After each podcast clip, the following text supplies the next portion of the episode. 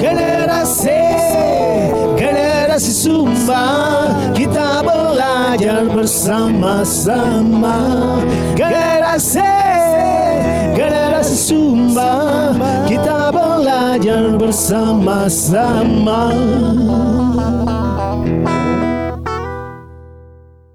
Kita berjumpa kembali dalam podcast Gens Generasi Sumba. Seperti biasa, podcast Gens menghadirkan sejumlah tokoh dari Sumba yang akan berbagi mengenai pengalaman maupun gagasan mereka dan juga pastinya telah melahirkan sejumlah karya kreatif dan menjaga geliat kreativitas di Tanah Humba. Dan untuk edisi ke-13 kali ini, Gens akan berbincang dengan seorang guru yang uh, saat ini bertugas tepatnya di kawasan Waihibur, Sumba Tengah. Dan pastinya nanti uh, sosok guru ini akan berbagi seperti apa pengalaman mengajarnya di Sumba Tengah dan beberapa tantangan yang mungkin dihadapi dalam sistem pembelajaran di Sumba Tengah, terutama di era pandemi kali ini. Untuk itu kita langsung sapa saja sudah terhubung secara daring bersama kita saat ini sudah hadir Mbak Teresia Sri Rahayu. Halo Mbak Teresia. Halo Mbak. Apa kabar? ya luar biasa, Tuhan.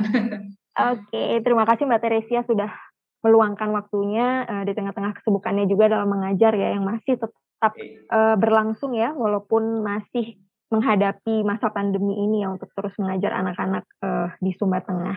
Oke, jadi Mbak Teresia Sri Rahayu ini adalah sosok guru yang sebenarnya sudah memulai uh, kegiatan mengajarnya di tahun 2005 ya, Mbak Teresia ya. Iya, betul. Iya, dan sebenarnya ini uh, di tahun 2016 akhirnya bermutasi uh, ke Sumba Tengah dan yeah. mengajar di Sumba untuk adik-adik kita di Sumba sampai uh, tahun ini gitu. Dan Mbak Teresia ini merupakan uh, seorang pendamping guru penggerak ya, yeah, yang betul. memang uh, bagian dari satu uh, uh, Merdeka Belajar yang diluncurkan oleh Kemenristek yang memang berbasis kreativitas dan juga kemerdekaan para guru untuk bisa memberikan peluang bagi anak-anaknya di sana untuk belajar lebih merdeka dan lebih kreatif lagi. Dan Ibu Teresia ini juga sudah menulis beberapa buku yang pastinya nanti kita akan gali lebih jauh ya. Ini juga banyak dituangkan mengenai sudut pandang Ibu Teresia nih mengenai uh, program belajar mengajar yang telah dilakukan di Sumba khususnya. Nah, Bu Teresia mungkin bisa kita mulai gitu. Kita mungkin ingin tahu juga kabar terkini gitu dari adik-adik yeah. uh, khususnya di sekolah dasar negeri Waihibur Sumba Tengah. Kira-kira sampai saat ini proses belajar mengajarnya seperti apa? Apakah sudah mulai perlahan tatap muka atau masih daring nih, Bu Teresia? Silahkan. Oke, terima kasih. Jadi untuk saat ini memang di tengah kondisi pandemi ini situasi masih belum terlalu stabil atau normal sehingga untuk pembelajaran terutama di sekolah kami di SD Hibur itu kita masih menerapkan yang namanya pertemuan tetap muka terbatas. Nah, terbatas di sini untuk yang pertama kemarin kami masih menerapkan sistem shift di mana anak kelas 1 sampai 6 yang jumlahnya 262 siswa ini kita bagi dalam beberapa hari. Begitu. Kemudian untuk mulai minggu depan, ya karena situasi sudah semakin membaik, kami akan mulai untuk uh, semua anak bisa masuk setiap hari, hari Senin sampai hari Sabtu, namun dalam uh, pembatasan misalnya jam belajarnya. Nah, kami biasanya mulai dari jam setengah 8 sampai jam 10 pagi, dan itu kita tidak ada waktu istirahat lagi. Kita langsung sambung seperti itu. Oke, berarti sudah perlahan mulai tatap muka gitu ya, walaupun memang masih uh, dilakukan pembatasan untuk kegiatan masyarakat ya, terutama yeah, juga di uh, bidang pendidikan ini. Mm -mm. Tapi sebelumnya waktu di awal-awal pandemi pastinya juga melewati masa-masa di mana harus belajar melalui Zoom meeting gitu. Iya betul juga nih sekarang tantangan. ini gitu kita. Mm -mm. Itu gimana Bu Teresia iya. uh, tantangannya waktu mm -mm. itu? Oke okay, jadi uh, untuk tantangan yang dihadapi terutama Pertama di sini lebih kepada faktor dari teknisnya itu sendiri ya, karena memang setelah saya membuat instrumen untuk pemetaan kondisi belajar anak-anak atau kesiapan belajar mereka, saya bisa tahu bahwa ternyata tidak semua uh, anak itu ketika mereka BDR itu bisa mengikuti kegiatan belajar daringnya, misalnya melalui Zoom. Ya itu karena ada faktor teknis seperti uh, tidak adanya jaringan atau bahkan tidak adanya perangkat yang dimiliki oleh orang tua dan siswa itu sendiri. Dan mungkin ada juga yang seperti uh, istilahnya soft skill-nya, artinya orang tua juga dan anak bahkan itu belum bisa untuk ya mengoperasikan walaupun uh, lewat Zoom seperti itu yang sederhana. Jadi tantangan itu benar-benar akhirnya membuat saya sebagai guru tuh bagaimana ya? Apakah di masa BDR ini ketika saya misalnya memutuskan pembelajaran daring melalui Zoom anak-anak kira-kira efektif tidak? Tetapi ketika saya mencoba berefleksi lah gitu saya lebih melihat kepada hak anak untuk uh, belajar apalagi dalam konsep mereka belajar ini sendiri kan kita harus memberikan pembelajaran sesuai dengan kebutuhan mereka begitu. Jadi akhirnya saya tidak memperhitungkan kuantitas, tetapi saya lebih kepada memberikan pelayanan sebaik mungkin kepada mereka terkait dengan pemenuhan hak mereka untuk belajar. Makanya dari kelas saya sendiri, saya kemarin coba uh, dan bisa menjaring sekitar enam atau tujuh anak dalam satu kali pertemuan. Sedangkan untuk anak-anak yang lain yang tidak mengikuti Zoom, uh, jadi saya menyediakan bahan seperti LKS yang kita cetak sendiri dan saya kembangkan sendiri LKS-nya supaya LKS itu bukan hanya berupa soal-soal yang istilahnya memberatkan anak-anak setiap hari tapi bahkan bisa uh, relate dengan kehidupan mereka. Tugas-tugasnya itu kita buat kontekstual begitu jadi dengan hal-hal yang biasa mereka hadapi dalam kehidupan anak-anak Sumba yang tentunya berbeda dengan kehidupan anak-anak yang ada di luar Sumba begitu. Jadi walaupun mereka tidak memakai sumber-sumber belajar yang lain, hanya dengan bahan LKS itu mereka tetap bisa belajar seperti itu. Oke, okay. berarti bisa dibilang uh, kemarin itu secara kuantitas mungkin belum memenuhi ya, hmm. ya karena iya betul mungkin di bawah 10 siswa hmm. yang bisa ikut hmm. uh, saat pertemuan daring nah itu iya. sebenarnya seperti apa ketika sudah memasuki program Merdeka Belajar gitu. Uh, dan juga ada guru penggerak. Katakanlah di sini ada peluang berkreativitas untuk hmm. guru bisa uh, menciptakan satu pedagoginya uh, sesuai dengan hmm. kreativitasnya gitu. Dan ketika yeah. kemarin itu programnya daring, seperti apa sebenarnya? Apakah Ibu Teresia ini melihat sangat dibatasi pada akhirnya atau justru memberi peluang yang lain gitu misalnya ada hmm. referensi yang bisa lebih hmm. lebih kreatif dengan adanya audiovisual dan lain sebagainya. Hmm. Seperti apa Bu Teresia akhirnya yeah. melihat ini justru menjadi peluang nih untuk lebih kreatif dalam mengajar gitu? Iya, yeah. uh, oke. Okay. Jadi memang saya sendiri sebagai guru, walaupun saya ada di Sumba yang istilahnya mungkin sama seperti wilayah kebanyakan di NTT itu yang istilahnya mungkin kita bilang 3T atau seperti itu ya berbeda hmm. kondisinya, uh, fasilitasnya dengan daerah lain. Tetapi ketika adanya gaung Merdeka Belajar ini, saya mencoba memaknai begitu. Ketika saya sebagai guru dengan segala macam keterbatasan itu, apa sih yang bisa saya lakukan begitu. Nah, salah satunya dengan pemanfaatan teknologi itu. Yang walaupun seperti tadi saya katakan kita masih menghadapi banyak tantangan tadi seperti yang saya sampaikan itu, tetapi karena adanya peluang yang sangat besar yang saya tangkap di sini bahwa uh, yang diharapkan dengan adanya mereka belajar ini adalah kita sebagai guru itu ditantang untuk bisa menghadirkan bukan hanya satu moda pembelajaran.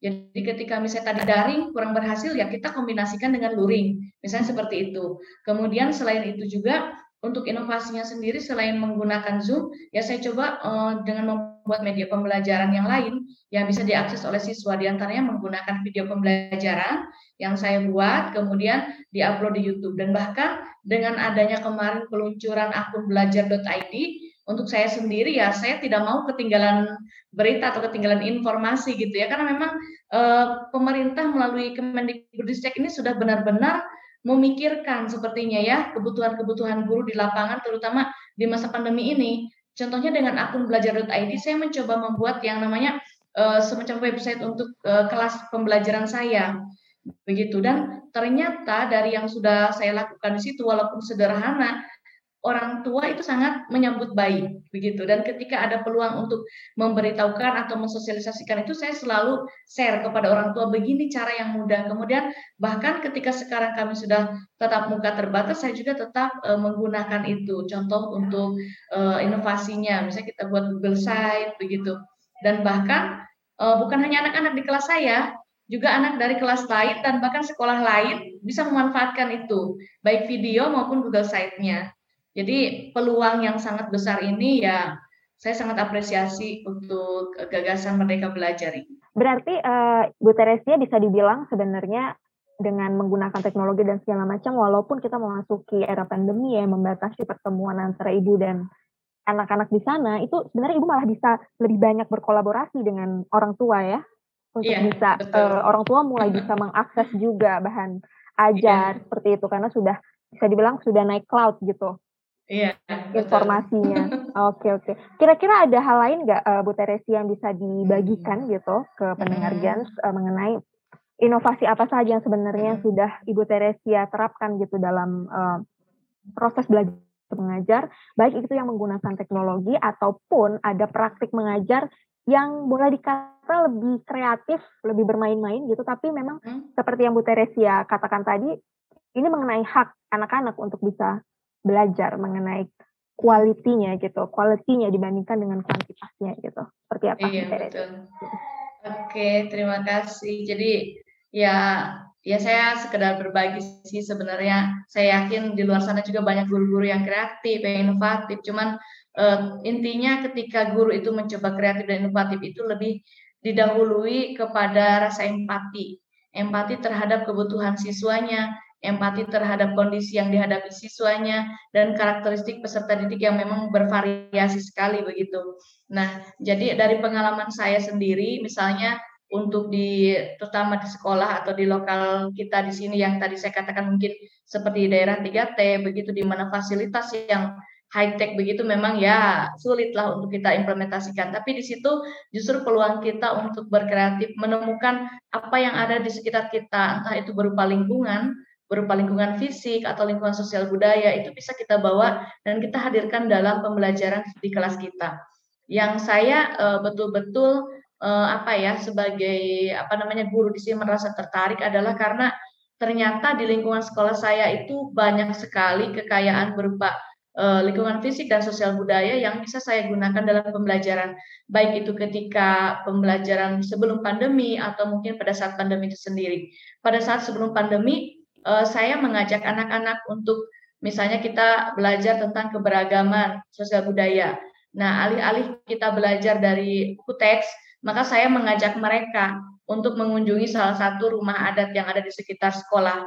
Padahal rumah itu adalah rumah tinggal mereka, tetapi kadang kalau tidak dibawa dalam konteks pembelajaran di sekolah, mereka mm-hmm. sepertinya asing begitu. Padahal mm-hmm. ketika saya sendiri mengenalkan ini bagian-bagian rumah, mereka bisa menjelaskan ini misalnya bagian ini untuk apa, ini untuk apa. Kemudian misalnya untuk berbicara tentang keberagaman tadi karena mereka kan di sini kental sekali dengan budaya, di mana anak-anak kecil saja itu sudah dilibatkan dalam berbagai macam kegiatan adat. Dan ketika saya minta mereka menceritakan itu, mereka bisa bercerita. Jadi dengan gayanya sendiri, anak itu eh, benar-benar bisa apa namanya belajar, bahkan yang bisa mereka konstruk sendiri begitu pengetahuannya. Kita kan guru sebagai fasilitator saja sebetulnya, bukan mhm. kita yang memberikan begitu ya uh, saya sebetulnya kurang sependapat ketika misalnya ada yang mengatakan apa bahwa anak itu seperti kertas kosong begitu ya. Padahal sebetulnya mereka itu dari sejak bahkan sejak dalam kandungan saja mereka itu sudah mempunyai semacam input-input gitu ya dan itu uh, ketika kita ada di sekolah yang menurut Ki Hajar Dewantara sendiri kita itu kan seperti petani yang kita itu apa ada bibit unggulnya itu kita menanam itu. Dan itulah yang yang bisa kita lakukan. Kita membimbing mereka merawat mereka sehingga si bibit atau benih itu malah nanti ketika kita panen kita tuai itu bisa betul-betul anak itu bertumbuh sesuai kodrat zaman dan kodrat alamnya. Nah saya sangat sepakat ini dengan pandangan Ki Hajar Dewantara seperti itu dan memang untuk pembelajaran yang di Sumba di sini selain lingkungan fisik dan sosial budaya itu akan sangat mengena ketika kita bisa menghadirkan yang namanya itu semacam media atau alat peraga yang sederhana juga banyak begitu. Ketika saya pernah diminta oleh Dinas Pendidikan setempat di sini untuk ya kita belajar dengan guru-guru kita bagaimana memanfaatkan alat peraga dari ya banyak sekali sekolah yang hadir saat itu uh, saya melakukan kayak survei kecil-kecilan gitu. Bapak dan Ibu apa, apakah pernah menggunakan misalnya yang seperti Infokus atau mungkin laptop seperti ini untuk mengajar? Ya, masih ada juga jawaban-jawaban bahwa mungkin mereka eh kita takut rusak Ibu katanya begitu atau mungkin juga sehingga apa kurang efektif lah walaupun pemerintah baik itu dari dana daerah sendiri untuk pendidikan ataupun mungkin dari pusat itu sudah memberikan peluang itu, memberikan bantuan-bantuan TIK seperti Infokus, laptop dan lain-lain, tetapi pemanfaatannya kurang maksimal karena ada uh, kayak ragu-ragu atau takut rusak dan sebagainya dan bahkan eh, alat-alat seperti kit untuk media peraga itu juga hanya kebanyakan tertumpuk begitu jadi belum digunakan secara maksimal. Maka saya mencoba berbagi kepada mereka sebetulnya ketika kita menyajikan pembelajaran itu menggunakan alat-alat media itu kit misalnya ataupun yang TIK seperti tadi ataupun lingkungan fisik dan sosial budaya anak-anak itu akan lebih mudah untuk uh, apa menyusun pengetahuan mereka pengalaman belajar mereka itu menjadi lebih bermakna. Jadi kalau misalnya kadang kita berpikir alat peraga itu harus yang high tech begitu harus yang teknologi tinggi begitu tetapi ketika tidak memungkinkan apa sih yang bisa kita lakukan? Makanya ketika tadi misalnya ditanya baik itu yang teknologi maupun yang tanpa teknologi ya sebetulnya ketika guru kreatif misalnya batu kerikil saja atau bahkan mm-hmm. daun saja misalnya ada daun kering begitu dengan daun yang masih jauh itu bisa kita gunakan untuk konsep pembelajaran matematika jadi mm-hmm. inovasi-inovasi kecil dan sederhana itu yang sering saya coba bagikan kepada teman-teman gitu, teman-teman guru baik melalui forum KKG online atau mungkin saya bagikan saja di media sosial saya komunikasi yang lain saya selalu bagikan supaya apa? Ya supaya mereka itu betul-betul guru-guru gitu ya bisa melihat bahwa oh iya ya ternyata ketika mungkin materi ini secara mungkin eh, apa verbal saja hanya penjelasan kita ceramah saja anak-anak kurang mengerti tapi ketika menggunakan alat peraga baik yang dengan teknologi ataupun tanpa teknologi mereka bisa lebih mudah untuk mempelajarinya dan ketika sekarang di masa pandemi ini ya Eh, kita tentunya harus lebih kreatif lagi sih karena tujuannya kan kita ingin supaya anak-anak itu betul-betul mendapatkan pembelajaran yang mereka butuhkan. Jangan sampai terjadi istilah yang namanya learning loss itu gitu kan. Iya. Uh, Oke. Okay. Seperti itu. Menarik sih. Tapi kalau kita bicara tentang uh, karakteristik anak-anak Sumba sendiri gitu, uh, mungkin ini tidak bisa serta-merta disamakan juga ya dengan anak-anak yang mungkin berada di kota besar Iya. Yang barangkali uh, media pembelajarannya sebenarnya bukan semata berbicara tentang bagaimana memenuhi kebutuhan belajar mengajar dengan teknologi gitu. Hmm. Tapi barangkali yeah. ada pendekatan lain. Nah, tadi kan hmm. sempat dijelaskan bahwa ini anak-anak Sumba sebenarnya kan mereka sangat dekat gitu ya dengan ritual adat, kehidupan kampung-kampung adat, ada karakteristik budaya, tutur adat dan narasinya gitu. Apalagi Sumba gitu, lekat sekali dengan Marapu gitu. Nah, menurut iya, betul. Ibu Teresia sendiri nih, setelah beberapa tahun gitu ya mengajar anak-anak di Sumba dengan hmm. media belajar tadi yang menarik, akhirnya datang ke kampung-kampung adat gitu ya, walaupun itu sebenarnya rumah tempat tinggal mereka, tapi ketika point of view-nya dibalik sedikit, itu jadi destinasi belajar itu mereka jadi berbeda juga memandang tempat iya, tinggal betul. mereka gitu. Mm -hmm. Seperti apa sih Mbak uh, kalau kita sedikit melepaskan untuk kebutuhan teknologi, tapi bicara karakteristik atau potensi mereka dengan sebagai hmm. generasi berbudaya seperti apa Mbak e, kebutuhan atau pendekatan belajar yang ideal sebenarnya buat anak-anak di sana? Iya, iya. Kalau yang berdasarkan pengamatan saya dan juga saya pernah tuangkan juga ini dalam satu bentuk apa penelitian. Kebetulan saat itu saya juga ya dapat kayak apa ya grant kayak beasiswa gitu dari teaching challenge itu uh -huh. tahun 2019 ya itu saya dapat itu dan di situ saya uh, ungkapkan di bagian esainya bahwa memang untuk anak-anak di Sumba di sini uh, karakteristiknya tentunya berbeda ya dengan anak-anak dari daerah lain begitu karena di sini mereka uh, lebih kepada mungkin untuk pembelajaran yang berbasis teknologi itu kurang tetapi mereka mempunyai satu kekuatan atau satu keunggulan di bidang yang lain, terutama adalah di bidang misalnya sosial budayanya seperti itu. Nah, ketika misalnya seperti tadi pembelajaran itu saya coba gali dan saya lakukan, mereka tuh benar-benar terlihat uh, apa ya seperti uh, apa amazing gitu kayak apa sih kayak yang asik tapi mereka antusias? Padahal saya bilang loh Kalian kan sehari-hari memang tinggal di sini, lingkungan ini dan tapi kenapa ini? Tapi mereka ya, ya mungkin beda. Sehingga untuk menurut saya sih pembelajaran yang ideal untuk anak-anak di Sumba begitu lebih kepada yang pembelajaran sifatnya kontekstual begitu. Hmm. sesuai dengan apa yang ada di sekitar mereka begitu. Misalnya kalau kita sekarang belajar tentang literasi dan numerasi. Nah kalau misalnya literasi numerasinya kalau kita berdasarkan teks begitu. Karena kebanyakan guru-guru kan uh, apa ya melihat buku teks itu adalah kitab kuning lah artinya harus betul-betul plek ikut itu. Padahal buku teks itu kan hanya ya saya panduan bahkan kita masih bisa uh, mencari sumber-sumber belajar yang lain gitu. Tapi kadang masih terpaku dengan apa yang dituangkan di buku teks itu yang mungkin sangat tidak sesuai dengan kondisi anak-anak di sini. Jadi tidak kontekstual.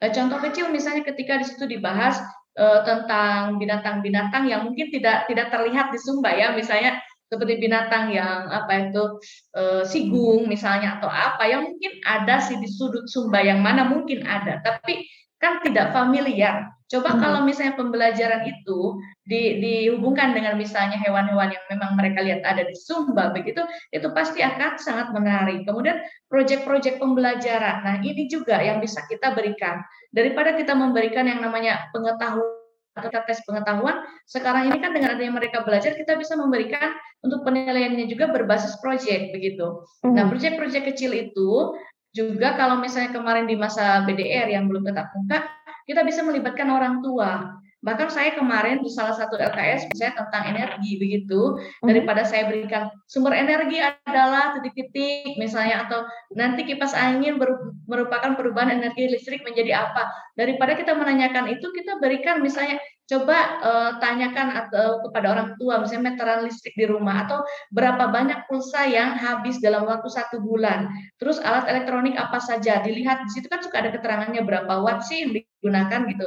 Nah hmm. seperti itu. Jadi proyek-proyek kecil dan itu kolaborasi dengan orang tua kemudian sifatnya kontekstual menurut saya itulah yang yang istilahnya ideal untuk untuk anak-anak di sini gitu. Sehingga mereka merasakan manfaatnya belajar gitu seperti wow. itu. Kadang uh, yang yang lucunya gini, kadang-kadang misalnya ada pembelajaran ya, kita kan berbasis kompetensi dasar. Uh, misalnya ada renang gitu. Nah, tapi di sini kan kondisinya tidak memungkinkan untuk KD yang renang kalau waktu itu sebelum kita gunakan kurikulum khusus. Tapi dengan adanya kurikulum khusus sekarang, kurikulum darurat di mana KD-KD esensial yang kita gunakan ya, memang kita bisa lihat betul. Oh, ternyata memang ini yang dibutuhkan. Jadi kalau yang tadi yang tidak cocok seperti renang begitu, kita tidak belajarkan lagi. Kita mungkin ganti yang kontekstual di sini apa begitu. Wow, jadi memang disesuaikan dan dicarikan konteks yang paling dekat ya dengan kehidupan uh, anak-anak ya, di sana gitu sehingga mereka masih bisa merasa menjadi bagian dari apa yang diajarkan gitu ya Bu Teresia ya. Iya betul. Wow dan kita tadi sudah mendengar beberapa potensi sosial budaya yang sebenarnya sangat lekat gitu dengan uh, kehidupan anak-anak. Kalau Bu Teresia sendiri ketika saya juga menelusuri ya karena kanal YouTube uh, Bu Teresia hmm. kan juga bicara ada salah satu video presentasinya gitu ya tentang yeah. Iya. uh, generasi abad ke-21 gitu yang sebenarnya memang ada iya, upaya yeah, uh, menerapkan teknologi ini gitu dalam proses belajar mengajar. Kalau Bu Tere melihat ketika anak-anak Sumba ini akhirnya punya narasi yang kuat gitu ya dengan budaya mereka. Kemudian dipertemukan dengan teknologi yang luar biasa canggihnya juga. Hmm, kira-kira hmm, hmm. potensi besarnya yang bisa terjadi kalau dioptimalkan kepada anak-anak atau benih-benih Sumba ini seperti apa sih Mbak gitu?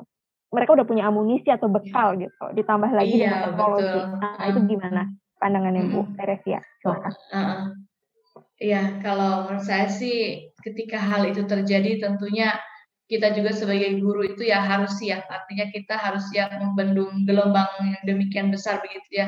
Karena memang saya sendiri sebagai guru eh, apa tidak mau istilahnya kalau kita mengkerdilkan anak-anak kita ya walaupun mungkin mereka tinggal di kampung begitu dengan keberadaan mereka seperti apa tapi ketika di sekolah kita tetap berusaha kenalkan dengan teknologi itu sendiri dan ketika diperkenalkan sekalipun misalnya hanya melalui smartphone begitu ya atau mungkin uh, yang sederhana lewat YouTube atau apa itu ada anak yang betul-betul ketika melihat itu semua teknologi itu mereka wow dan mereka akan membawa cerita itu ke kampung mereka atau ke keluarga mereka begitu Dan ketika misalnya anak-anak yang tadi punya potensi kuat di bidang misalnya sosial budaya atau mungkin hal yang lain, kemudian dibawa, digabungkan dengan teknologi, ini akan sangat luar biasa. Akhirnya nanti mereka akan lebih mempunyai uh, namanya merdeka belajar itu seperti yang mereka bisa lakukan. Kalau misalnya waktu itu yang saya coba adalah ketika anak-anak menggunakan namanya itu kamus uh, kamus KBBI online misalnya begitu itu ketika misalnya mereka mencari tentang rumah adat atau apa mereka bisa bisa menggunakan istilah-istilah mencari menemukan makna itu contoh sederhana kemudian hmm. selain itu juga mereka bisa menggunakan internet itu saya kasih pinjam misalnya laptop atau HP saya untuk mereka mencari apa sih yang mereka mau ketahui tentang suatu topik gitu ya walaupun terbatas tetapi dari antusiasme mereka itu anak-anak yang bahkan tadi mungkin belum pernah atau bahkan ada juga anak saya yang di rumahnya itu tidak punya smartphone, Mbak. Jadi hmm. ketika melihat saya menunjukkan ini loh, kalian kalau mau belajar tinggal klik klik klik klik ini seperti ini seperti ini. Mereka tuh sampai kelihat bagaimana. Jadi saya panggil kemudian habis itu saya pinjamkan ya saat itu juga coba deh kamu coba ini begitu. Dan saya yang paling sering saya lakukan adalah saya pakai metode bercerita. Hmm. Ketika saya bercerita, uh hmm. -huh. saya mencoba untuk menginspirasi mereka. Misalnya ketika saya akan melakukan perjalanan begitu dari keluar dari Pulau Sumba, saya akan menceritakan, lihat ya, ibu akan ke Jakarta. Di Jakarta itu ada apa, ada apa, misalnya seperti itu. Lalu perjalanannya mungkin dari Sumba ke Bali, di Bali itu ada apa. Kita bercerita seperti itu tanpa disadari mereka belajar banyak hal. Dan intinya yang lebih penting adalah lewat cerita itu bisa menginspirasi mereka untuk membuat mindset yang seperti tadi. Aduh, saya anak kampung nih, saya tidak tahu apa-apa misalnya saja seperti kata dalam tempurung misalnya tidak ada pengalaman tetapi dari cerita-cerita yang saya sampaikan ya sedikit tidak mereka mempunyai bayangan oh iya dunia luar seperti ini. Kemudian ketika saya ingin sampai di sana apa yang harus saya lakukan? Jadi yang menarik juga dan saya pernah lakukan adalah saya membuat seperti jurnal tapi jurnalnya berbeda bukan yang ditulis anak-anak begitu begitu saja. Tetapi saya berikan semacam kertas-kertas yang warna-warni begitu lalu mereka menulis di situ. Menulis apa sih yang yang mereka ingin pelajari lebih lanjut mungkin uh, terus mereka ingin membuat apa pokoknya sesuai apa yang ada di pikiran mereka mereka tulis begitu dengan cara mereka membahasakan. Jadi dari situ untuk menyajikan pembelajaran di minggu berikutnya saya tinggal lihat kartu-kartu kecil itu gitu. Terus asik sekali ketika ketika melihat cerita-cerita apa kecil mereka di situ di kertas-kertas itu beragam beragam keinginan beragam kebutuhan gitu dan ketika misalnya tadi ya Mbak bilang, bagaimana kalau misalnya anak-anak nanti bertemu dengan teknologi, wah saya sangat menunggu ini. Apalagi dengan, ya sebetulnya kalau abad 21 kita terus-terusan bicara abad 21. Padahal saya sudah sudah lewat sudah ini kan sekarang sudah 2021. E, eh, sebetulnya anak-anak itu harus mau dia ada di mana pun, seperti misalnya di Sumba yang berbeda dengan di Jawa, mereka harus siap karena memang itu kebutuhan yang nyata mereka hadapi saat ini. Gitu. Oke, okay. Wow, luar biasa. Jadi sebenarnya uh, dengan adanya teknologi, mereka lebih amazed untuk melihat hal hal-hal yang ada di sekitar mereka sehingga mereka bisa lebih menghargai ya budaya mereka sendiri gitu. Karena kalau budaya sendiri mengajarkan hal-hal basis ya, uh, Bu Teresia tentang filosofi iya, dan lain sebagainya.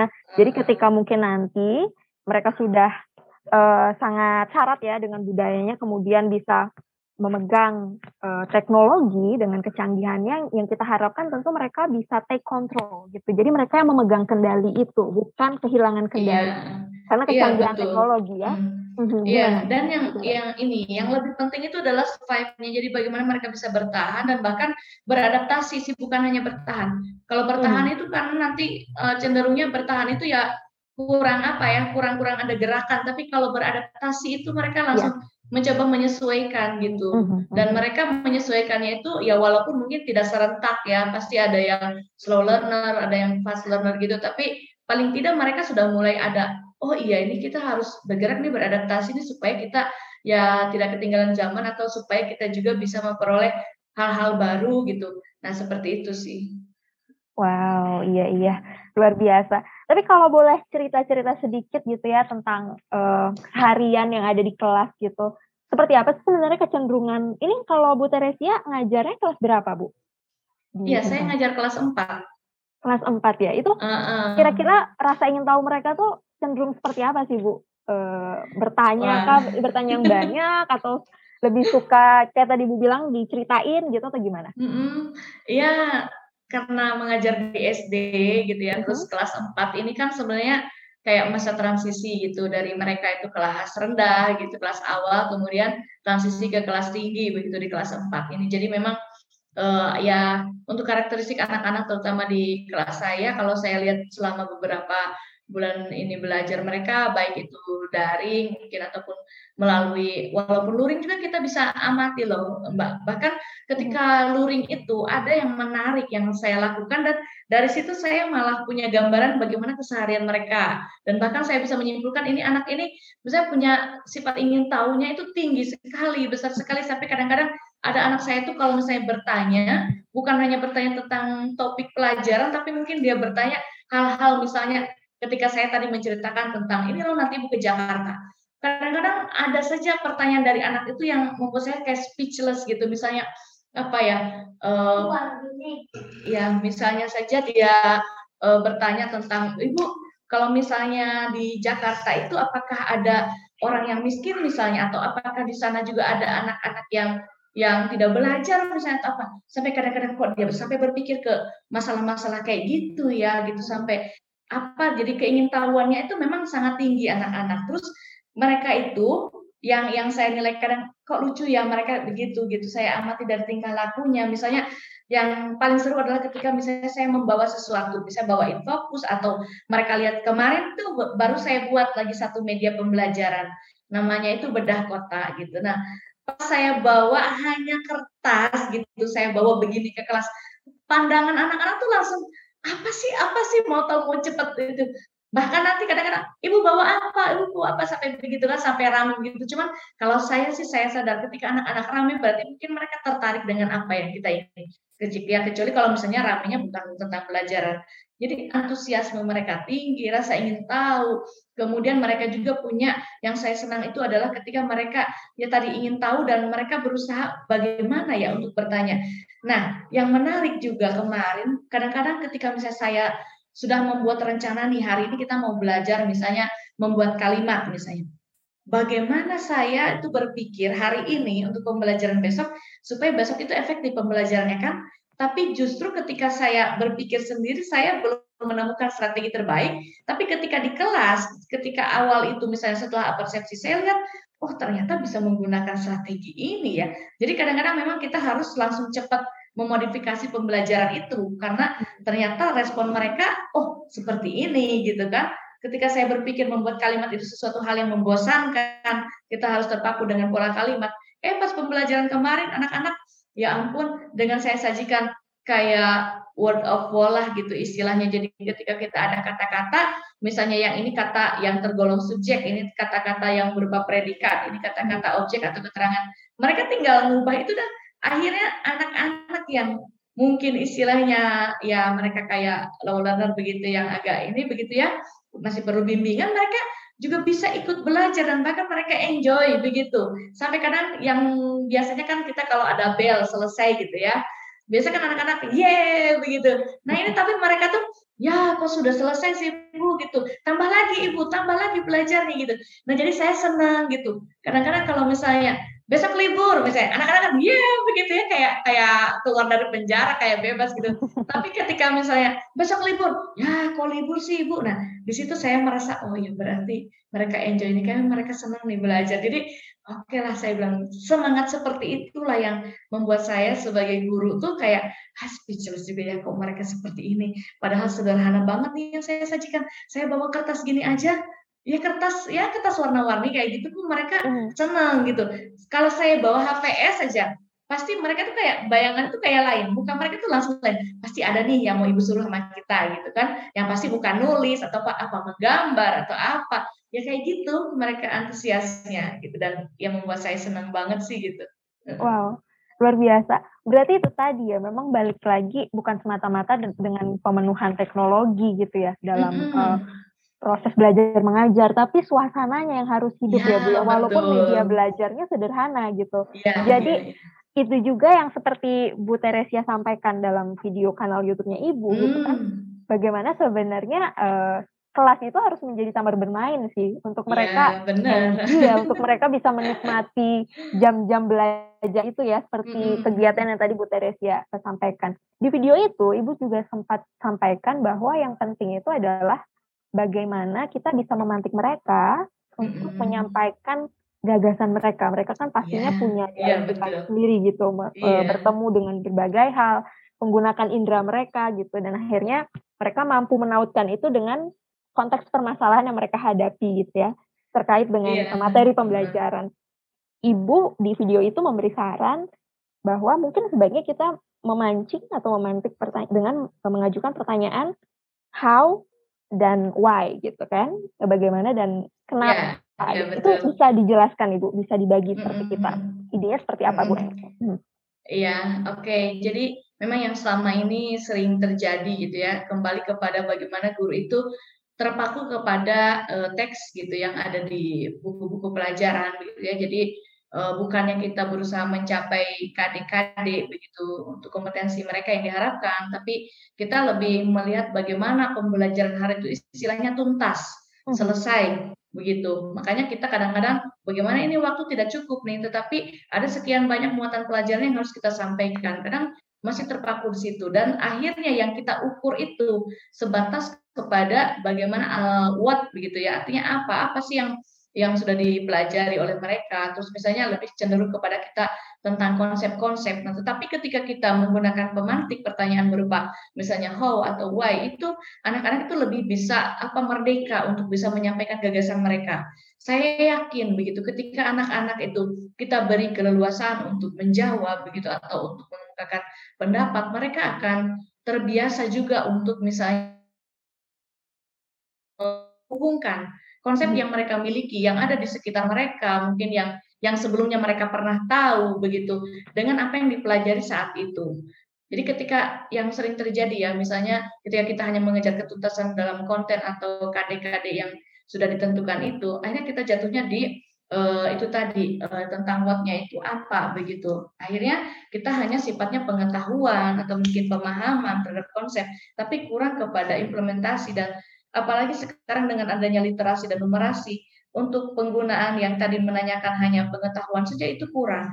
Kita lebih kepada harusnya itu bagaimana memantik mereka untuk betul-betul bisa menjelaskan suatu fenomena begitu. Walaupun penjelasannya ya kan kelas 4 penjelasannya tidak mungkin sedetail atau mungkin tidak mungkin dikaitkan dengan teori-teori apa begitu. Tapi penjelasan sesuai dengan realita yang mereka hadapi. Seperti itu. Dan itu akan membuka peluang mereka Sekalipun ketika saya misalnya mengajak mereka belajar tentang numerasi atau mungkin kayak konsep matematika gitu, kita tidak mengejar bagaimana hasil atau berapa hasilnya begitu, tapi dari mana kamu dapatkan itu begitu. Kemudian bagaimana caranya dan caranya ini ini bukan yang pakai rumus. Jadi misalnya bagaimana kamu menemukan uh, apa uh, luas dari persegi panjang ini bukan misalnya luas sama dengan P kali L itu bukan begitu tapi bagaimana mereka bisa menemukan itu dan dalam media LKS yang saya gunakan sendiri, ya saya sudah menerapkan hal-hal itu, pertanyaan-pertanyaan itu, begitu. Bagaimana kamu menemukan dan ketika kami tatap muka ya kami bahas itu. Bagaimana sudut pandang anak yang satu itu berbeda dengan anak yang lain. Dan dari situ nanti kita bisa buat kesimpulan. Dan itu sangat seru sih ketika kita bisa memfasilitasi mereka dengan pertanyaan-pertanyaan yang sifatnya terbuka dan itu sangat dibutuhkan untuk uh, kebutuhan belajar saat ini seperti itu. Oke, okay. jadi sebenarnya key pointnya itu adalah memahami ya, bukan menghafal gitu ya Bu ya, untuk bisa iya iya uh. untuk bisa membuat mereka paham betul apa sih yang sedang mereka mm. pelajari gitu sehingga mereka bisa dengan mudah mengkorelasikan dengan kehidupan yeah. mereka ya. Yeah. Oke, okay. tadi ada satu poin menarik sebenarnya guru-guru juga mungkin ada tuntutan lain ya untuk bisa memenuhi kuantiti dari eh, hal-hal uh, yang mungkin harus dicapai dalam kurikulum dan lain sebagainya. Iya betul. Tapi di sisi lain harus menumbuhkan uh, empati tentang hmm. bagaimana indera anak-anak itu bekerja, hmm. sensori mereka menerima betul. pembelajaran dan lain sebagainya. Di sini kan uh, programnya adalah guru penggerak gitu. Ibu juga sampaikan dalam kanal YouTube Ibu, ya kita harus bergerak gitu sebagai guru gitu. Iya. Gerakan seperti apa sih, movement seperti apa yang mm-hmm. Ibu harapkan, uh, Ibu sebagai pendamping guru penggerak gitu ya. Kira-kira yeah. lompatan seperti apa yang harusnya hmm. dilakukan guru untuk tidak semata terkungkung ya dengan tuntutan uh, beberapa angka yang memang jadi bagian dari kurikulum, tapi harus jadi itu tadi berempati terhadap anak-anak hmm. didik kita itu seperti apa? Iya, oke. Okay. Sebenarnya sebagai guru ya, uh, yang menarik adalah ketika kita mencoba untuk menyajikan mereka belajar di kelas kita kepada anak-anak gitu. E, menariknya kenapa? Kalau misalnya gurunya sendiri belum merdeka, tidak mungkin anak-anaknya itu bisa merdeka. Hmm. Nah, bagaimana kemerdekaan guru itu bisa dicapai? Ya banyak caranya.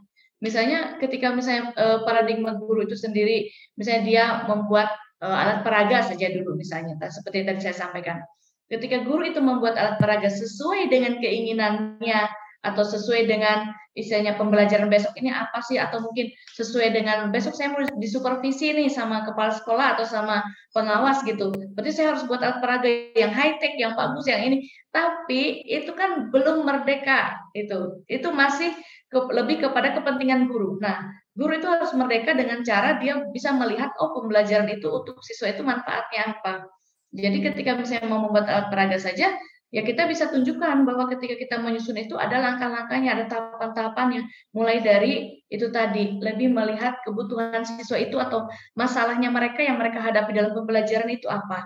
Baru dari masalah itu dikembangkan dengan kita membuat yang namanya keranjang ide, yang nanti bisa kita pilih salah satu ide dan bahkan nanti sampai mewujudkan satu bentuk perwarupa dan bahkan sampai kepada alat peraga. Jadi ada langkah-langkah sendiri. Itu contoh kecil dalam alat peraga bagaimana guru sendiri belum merdeka dalam mengembangkan pembelajarannya.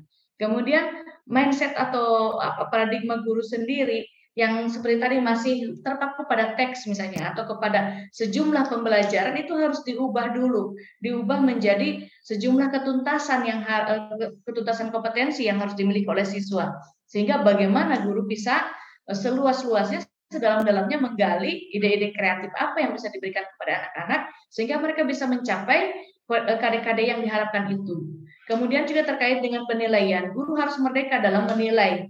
Kalau misalnya eh, merdeka dalam menilai ini, jadi guru misalnya ketika melihat karakteristik siswa, misalnya sesuai dengan gaya belajar mereka, nggak sesuai dengan gaya belajar kan ada yang visual, ada yang auditori, kemudian ada yang kinestetik seperti itu.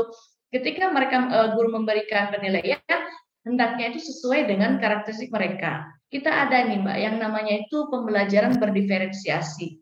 Nah, ini sangat menarik juga Uh, ketika kita bicara tentang merdeka belajar, itu pembelajaran berdiferensiasi itu sangat menarik untuk bisa kita terapkan.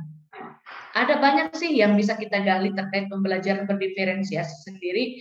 Jadi misalnya ketika tadi ada gaya belajar yang macam-macam dari satu kelas ini, jadi guru bisa memfasilitasi penilaian itu sesuai dengan gaya belajar anak. Misalnya terkait dengan uh, sumber energi topiknya untuk anak-anak yang gaya belajar itu mungkin visual, mungkin mereka bisa diminta untuk uh, apa namanya membuat gambar atau mungkin mengamati gambar atau bahkan video atau bahkan nanti mereka membuat komik misalnya seperti itu. Jadi yang hubungannya dengan visual sendiri.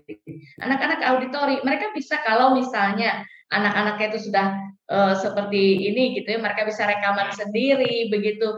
Ya kalau kita minta mereka buat podcast kan agak berlebihan ya tidak sesuai dengan anak sumba. Tetapi mereka pakai HP begitu lalu mereka ini itu bisa loh dilakukan Bahkan anak-anak nanti bisa kreatif sendiri, eh kamu seperti reporter ya, atau kamu nanti seperti wawancara saya ya gitu. Itu dengan lucu-lucuannya mereka itu bisa diwujudkan seperti itu. Kemudian misalnya anak tadi yang kinestetik, mungkin dia diberikan penugasan yang berbeda. Nah itulah e, salah satu bentuk diferensiasi pembelajaran yang bisa dilakukan gitu. Jadi sebenarnya ketika kita ingin menerapkan merdeka belajar, ya guru juga harus merdeka dulu Jangan sampai kita ingin anak merdeka belajar, tapi kita sebagai gurunya juga belum merdeka dengan ada yang pemikiran itu bahwa penilaian bukan hanya menuntut angka-angka saja, tetapi juga bisa dalam bentuk yang lain. Contohnya tadi proyek yang bisa dilakukan seperti itu. Wow, luar biasa. Oke, okay. dan sebenarnya Ibu Teresia ini kan juga selama ini berjejaring juga ya, apalagi sebagai hmm. Pendamping guru penggerak, pastinya juga berjejaring dengan guru-guru di daerah lain gitu.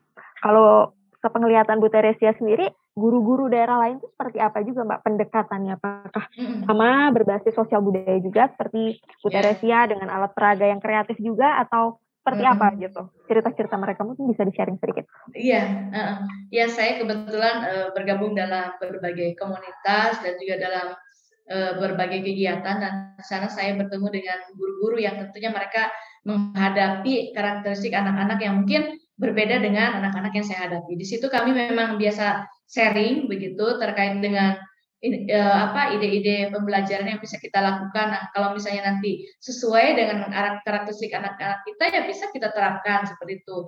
Tapi kalau misalnya belum sesuai ya berarti nanti kita tinggal uh, tunggu kapan waktu yang tepat itu bisa kita gunakan. Nah, kalau untuk anak-anak yang di sana menurut penuturan teman-teman guru sih memang ya berbeda juga ya. Ada mungkin ketika mereka itu mengalami katanya sih yang namanya titik jenuh dalam pembelajaran daring misalnya begitu. Jadi ketika uh, saya mendengar sharing dari teman-teman, saya juga bagikan. Bagikan ketika saya mencoba daring dengan kondisi hanya enam anak dalam satu kelas itu tapi seru serunya ya seperti apa saya bagikan. Bahkan mereka merasa oh jadi seperti itu ya. Jadi saya bilang ya sih kalau yang saya lakukan di daerah saya apalagi anak-anaknya memang ya eh, sebelumnya memang belum pernah ini mungkin mereka masih kayak penasaran. Biasanya kan kalau kita ada hal-hal baru kan kita masih penasaran nih gimana gitu kan jadi rame. Tapi kalau saya saya bilang saya tidak mengejar bagaimana uh, anak itu harus paham suatu konsep atau apa gitu. Tapi yang lebih penting kepada mereka tuh enjoy dulu gitu. Kalau sudah mereka ini bisa saya tanya uh, dalam kegiatan daring saya ini yang saya sharekan ke teman-teman gitu kan ini uh, Bapak Ibu kalau saya ketika mulai pembelajaran daring itu saya tidak langsung menjelaskan misalnya uh, matematikanya seperti ini konsepnya ya, ini seperti ini ya literasi numerasinya.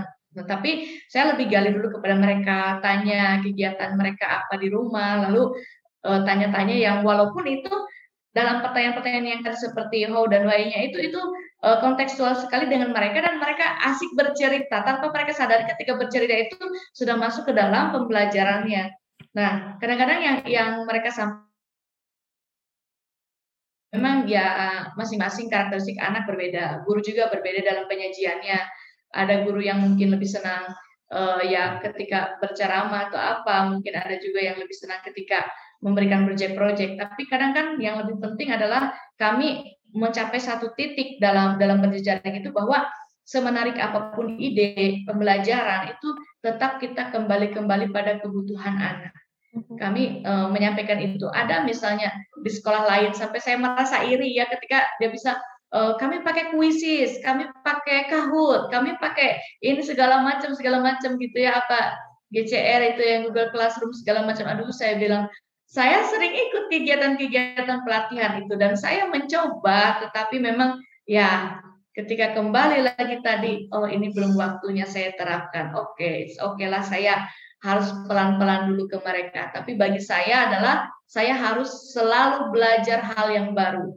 Karena hmm. saya tidak mau mengkerdilkan anak-anak saya. Ketika saya membatasi diri saya, saya tidak mau mempelajari hal baru, berarti saya sudah istilahnya mengkerdilkan kebutuhan belajar mereka begitu. Hmm. Jadi saya prinsip saya kan belajar belajar belajar gitu. Jadi tidak cukuplah ketika kita sekarang saya sudah tahu ini. Oke cukup begitu. Tidak.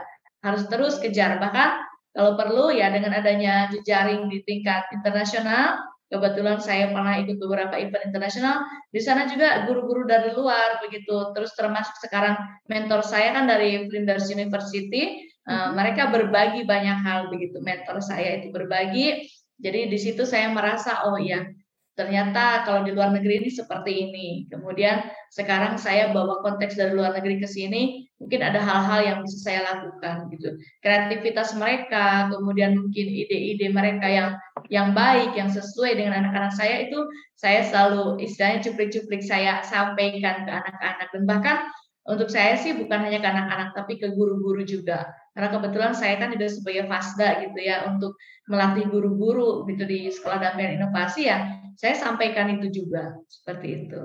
Wow, luar biasa. Nah ini kita masih bicara uh, dari sudut pandang seorang pengajar gitu.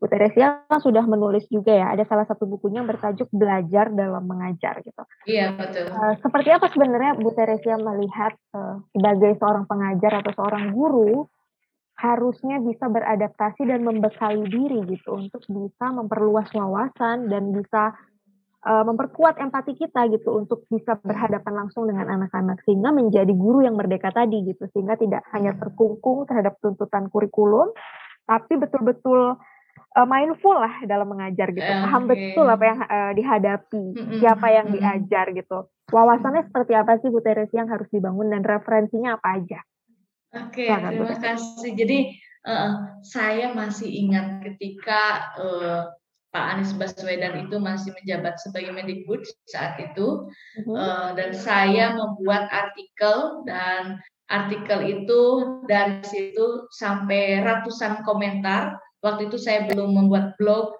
tapi saya sudah membuat artikel dan saya muat di salah satu blog yang nasional jadi dimuat di sana itu tentang bagaimana guru itu harus mau belajar selain juga dia bisa mengajar uh-huh. dan saat itu banyak yang pro, tapi banyak juga yang kontra. Ini yang menarik menurut saya. Saat itu belum ada gaung uh, guru pembelajar, belum. Tetapi okay. saya sudah berpikir bahwa kita ini guru kan mengajar begitu. Ya. Ketika ini ini ini kejadian real, Mbak. Kejadian real di kelas saat itu ada pertanyaan tentang jumlah provinsi di Indonesia. Ini contoh sangat kecil. Jadi ada guru yang menyampaikan kepada anak-anak berapa jumlah provinsi yang ada di Indonesia. Lalu ada anak yang menjawab 34 bisa begitu. Tetapi si guru ini alangkah disayangkan ketika guru ini belum mengikuti dan belum mengupdate pengetahuannya sendiri. Sehingga ketika Anda ada anak yang sudah update begitu, dia malah menyalahkan anak itu. Ini yang yang menjadi ironi begitu saat itu. Jadi ketika hal ini saya dengar, begitu saya mendengar sendiri, Terus saya juga akhirnya saya punya pengalaman juga dari cerita teman-teman yang lain. Bahkan sebelum saya sampai di Sumba begitu ada kejadian-kejadian begitu. Dari medsos juga saya memantau ada kejadian yang anak mungkin dia lebih update daripada gurunya. Kok tapi akhirnya gurunya seolah udahlah kamu diam aja. Kamu nggak tahu saya ini guru loh. Saya hmm. super super power gitu kan. Istilahnya kalau di kelas ini cuman saya yang paling pintar saya yang paling bisa Nah, dulu itu sampai saya tuangkan dalam artikel, kemudian banyak yang kontra. Jadi katanya, lah kita kan udah jadi guru, masa sih kok anak ini kayak seperti itu? Jadi saya bilang, sekarang bukan masalah itu, kebutuhan informasi saat ini itu tidak bisa dibendung. Hmm. Yang namanya informasi juga kan arus informasi itu sangat cepat. Ditambah dengan adanya perkembangan TIK yang begitu pesat, itu informasi itu setiap detik itu kalau kita akses di internet itu berapa ratus berapa ribu informasi terkait satu topik, terus kita guru yang setiap saat kurikulumnya berganti. Nah, itu kita harus menyesuaikan gitu loh. Menyesuaikan bagaimana? Ya dengan cara terus belajar. Makanya kok tapi belajar di sini bukan hanya uh, terkait dengan kualifikasi ya. Bukan hanya terkait bagaimana yang guru itu misalnya dulu masih uh, diploma kemudian sekarang jadi sarjana kalau saya bukan membatasi dalam ruang lingkup kualifikasi, tapi lebih kepada uh, belajar banyak hal, mungkin terkait kita, mungkin pengembangan profesi kita, penambahan wawasan kita, apalagi sekarang kan walaupun kami di Sumba ya begitu banyaklah sumber-sumber belajar yang bisa digunakan gitu. Nah, baik itu dari internet sendiri ataupun buku ataupun mungkin sumber-sumber lain yang bisa kita gunakan bahkan dari teman sendiri begitu di forum KKG saja itu sumber belajar yang bisa kita gunakan. Jadi kalau misalnya eh, terkait tadi bagaimana guru itu harus belajar dan belajar kemudian strategi apa yang digunakan, sekarang itu banyak media yang bisa kita gunakan untuk belajar. Bagaimana akhirnya ketika kok bisa ya seorang ibu Tere begitu yang tinggal di Sumba bukan di ibu kota provinsi atau di Kupang kok bisa mengakses sampai tahu ada kegiatan-kegiatan di tingkat nasional, bahkan event internasional, bahkan saya bisa sampai dapat short course itu bagaimana ceritanya? Mungkin banyak juga yang penasaran. Dan jadi kok e, bisa ya ketika misalnya kita share segala macam kegiatan kita terkait dengan guru atau pembelajaran di media itu menjadi salah satu poin begitu yang poin yang sangat positif. Dan saya mendapatkan hal ini ketika saya mengikuti seleksi guru ke luar negeri itu. Mereka mengatakan kami tahu profil ibu itu dari media sosial ibu. Apa yang sering ibu bagikan. Kemudian konten-konten apa yang sudah Ibu buat, karya-karya Ibu. Jadi ketika saya belum mengirim CV yang lengkap ke mereka juga, mereka sudah bisa tinggal ya browsing tentang saya, tentang guru-guru ini dan sekarang seperti itu. Ketika saya sering ikut kegiatan dari kementerian, ya bukan karena apa-apa, karena memang mungkin kita sudah ada brandingnya begitu. Itu yang paling penting dan branding bagi seorang guru adalah tentunya belajar dalam mengajar itu. Hmm. Kenapa bisa belajar dalam mengajar menjadi branding? ya bagaimana kita siap untuk mengajar mereka kalau kita sendiri tidak pernah mengupdate pembelajaran kita. Artinya ketika misalnya saya ingin menyampaikan satu topik, ya kita berpikir saja bahwa anak juga dengan adanya televisi, internet, pasti mereka juga sudah ada pengetahuan awal. Kembali seperti yang tadi saya katakan, anak itu bukan selembar kertas kosong yang belum ada apa-apa, datang ke sekolah dengan kosong. Tidak. Mereka itu sudah sudah punya bekal, sudah punya mungkin pengetahuan yang bahkan ada yang lebih update dari kita, apalagi terkait dengan teknologi. Mungkin ada guru yang belum familiar dengan penggunaan uh, apa internet misalnya untuk pembelajaran, termasuk YouTube bagaimana menggunakannya. Tetapi anak-anak sekarang ini kan anak TK saja mereka sudah bisa iya. belajar ABC lewat YouTube gitu. Nah, bagaimana ketika guru bisa menghadirkan YouTube dalam pembelajaran di kelas? Begitu. Tentunya guru harus belajar juga seperti itu. Jadi memang konsep tadi merdeka eh, atau apa mereka belajar, kemudian juga belajar dalam mengajar itu harus terus dilakukan oleh guru gitu. Ya misalnya dengan mengikuti apa namanya kegiatan pelatihan, baik itu yang dari maupun luring atau bahkan pengembangan profesi yang lainnya. Tapi intinya memang kembali ke niat. Kalau menurut saya sih gitu. Intinya kembali ke niat. Apakah dia betul-betul mau menjadi guru yang profesional guru yang memberikan layanan pembelajaran yang terbaik untuk anak ataukah hanya menjadi guru yang biasa-biasa saja. Nah, makanya di buku saya tuh buku yang judulnya guru bukan guru biasa.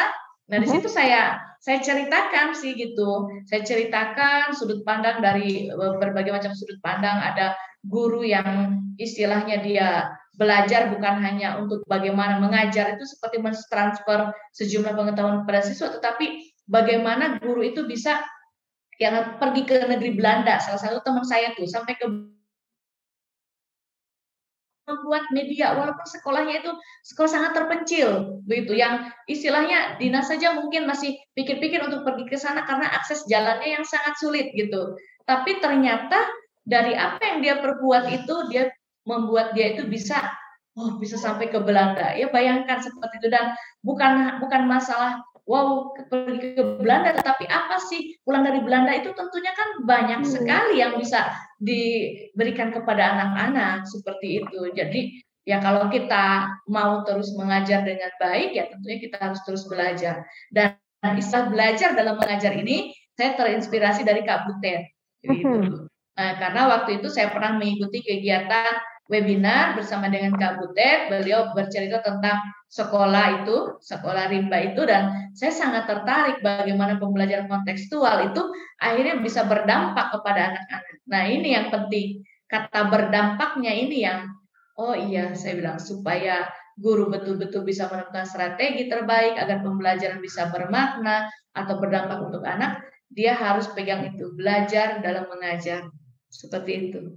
Wow, luar biasa. Berarti ada satu hal yang menarik, Bu, sebenarnya uh, dengan kecakapan teknologi yang harus dimiliki seorang guru adalah bagaimana branding itu tadi ya, tapi bukan sekadar yeah. untuk branding, tapi uh, meninggalkan jejak digital untuk karya hmm. gitu, yang barangkali bisa membuka kesempatan seorang guru untuk belajar lebih luas lagi ya, bahkan di luar yeah. negeri, lintas benua dan lain sebagainya, yang pastinya ilmu itu akan dibawa lagi ke daerah gitu untuk bisa diterapkan, disesuaikan dengan sistem belajar mengajar di sana. Wow, luar biasa. Hari ini Bu Tere sudah berbagi banyak hal mengenai cerita uh, keseharian di kelas juga dengan anak-anak. Ibu terakhir mungkin kami juga ingin mendengar harapan dan juga uh, pandangan Ibu begitu. Uh, bagaimanakah kita seharusnya sebagai guru terutama dan juga anak-anak didik untuk ayo kita merdeka belajar itu harus kita maknai lebih jauh lagi gitu. Bagaimana kita bisa hmm. ilmu pengetahuan itu harusnya membebaskan kita gitu, bukan mengungkung kita. Bagaimana yeah. itu iya. bisa diterapkan juga dalam proses belajar mengajar keseharian di sekolah Ibu. Silakan. Iya, yeah, oke. Okay. Jadi uh, harapan saya sebenarnya untuk ya guru-guru begitu dengan adanya merdeka belajar ini ya kita coba memerdekakan diri kita terlebih dahulu. Eh, jangan menganggap bahwa profesi guru ini adalah yang biasa-biasa saja. Kita harus maknai bahwa guru ini adalah eh, tugas yang sangat mulia, yang tidak semua orang itu mampu untuk mengembannya. Dan ketika kita yang sudah dipercayakan begitu eh, menjadi seorang guru, tentunya kita harus selalu beradaptasi dengan perkembangan saat ini. Ketika sekarang misalnya masa-masa di masa pandemi, kemudian juga dalam pembelajaran abad 21, marilah kita uh, menyusun strategi terbaik dengan cara melakukan berbagai inovasi di bidang pembelajaran yang kita lakukan. Jangan mau membatasi diri kita dengan kata misalnya saya tidak bisa atau saya belum mampu. Nah, ketika kita sudah membatasi diri kita seperti itu, berarti kita tidak melakukan yang namanya merdeka. Baik itu merdeka sebagai guru atau bahkan nanti merdeka belajar bagi anak-anak kita. Kemudian yang terpenting di masa pandemi saat ini harapan saya untuk guru-guru adalah lebih kepada bagaimana guru itu jangan membebani anak-anak itu dengan berbagai macam tugas yang istilahnya nanti malah mereka bukannya pembelajaran itu berdampak bagi mereka atau bermanfaat bagi mereka dalam hidup sehari-hari, tetapi malah membuat mereka jenuh dalam belajar dan akibatnya terjadilah yang namanya learning loss itu, di mana mereka uh, level pembelajaran mereka itu di posisi yang tidak seharusnya. Jadi kita harus menjaga supaya hal itu tidak terjadi. Nah, kemudian harapan saya untuk anak-anak uh, harapan saya tentunya agar kalian itu anak-anak itu tetap belajar dengan baik. Karena sekarang ini kalau bukan kita mulai belajar dari diri sendiri kita merasa belajar itu sebagai suatu kebutuhan maka belajar itu tidak akan bermanfaat apa-apa untuk diri kita. Ketika kita merasa bahwa oh saya butuh ini butuh belajar ini kemudian bagaimana cara saya mendapatkan pembelajaran dengan gaya belajar saya maka nanti hasil dari pembelajaran itu pasti akan sangat bermanfaat bagi kita. Jadi seperti itu harapan saya dan mungkin sedikit harapan saya uh, untuk uh, orang istilahnya pihak-pihak terkait, terutama mungkin dinas pendidikan atau mungkin uh, stakeholder di bidang pendidikan yang lainnya, mungkin melalui media ini ya saya ingin mengajak kita untuk lebih berkolaborasi, kita menjalin jejaring lagi karena kami juga sebagai guru tentunya kami butuh untuk diberikan ruang untuk berkreasi kemudian e, bagaimana kami bisa difasilitasi untuk berbagi berbagai praktik baik. Nah kalau misalnya e, ada dukungan-dukungan seperti itu maka saya yakin dari satu ide itu bisa menginspirasi lahirnya ide-ide yang lain gitu dan akibatnya nanti semakin banyak generasi yang akan menikmati uh, hasil dari pembelajaran ini sendiri. Jadi semoga dengan adanya media ini yang sudah diselenggarakan baik melalui podcast ataupun media yang lainnya bisa uh, menjadikan satu apa yang namanya satu gerakan bersama begitu untuk bisa kita melakukan transformasi pendidikan. Baik seperti itu harapan saya.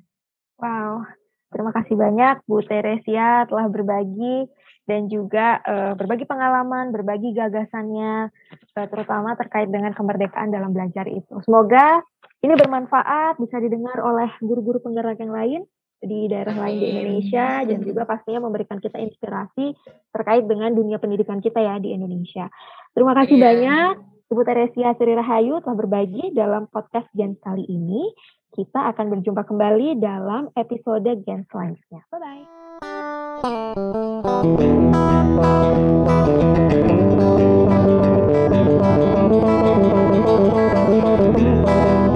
Generasi, generasi Sumba, kita belajar bersama-sama. Generasi, generasi Sumba, bersama-sama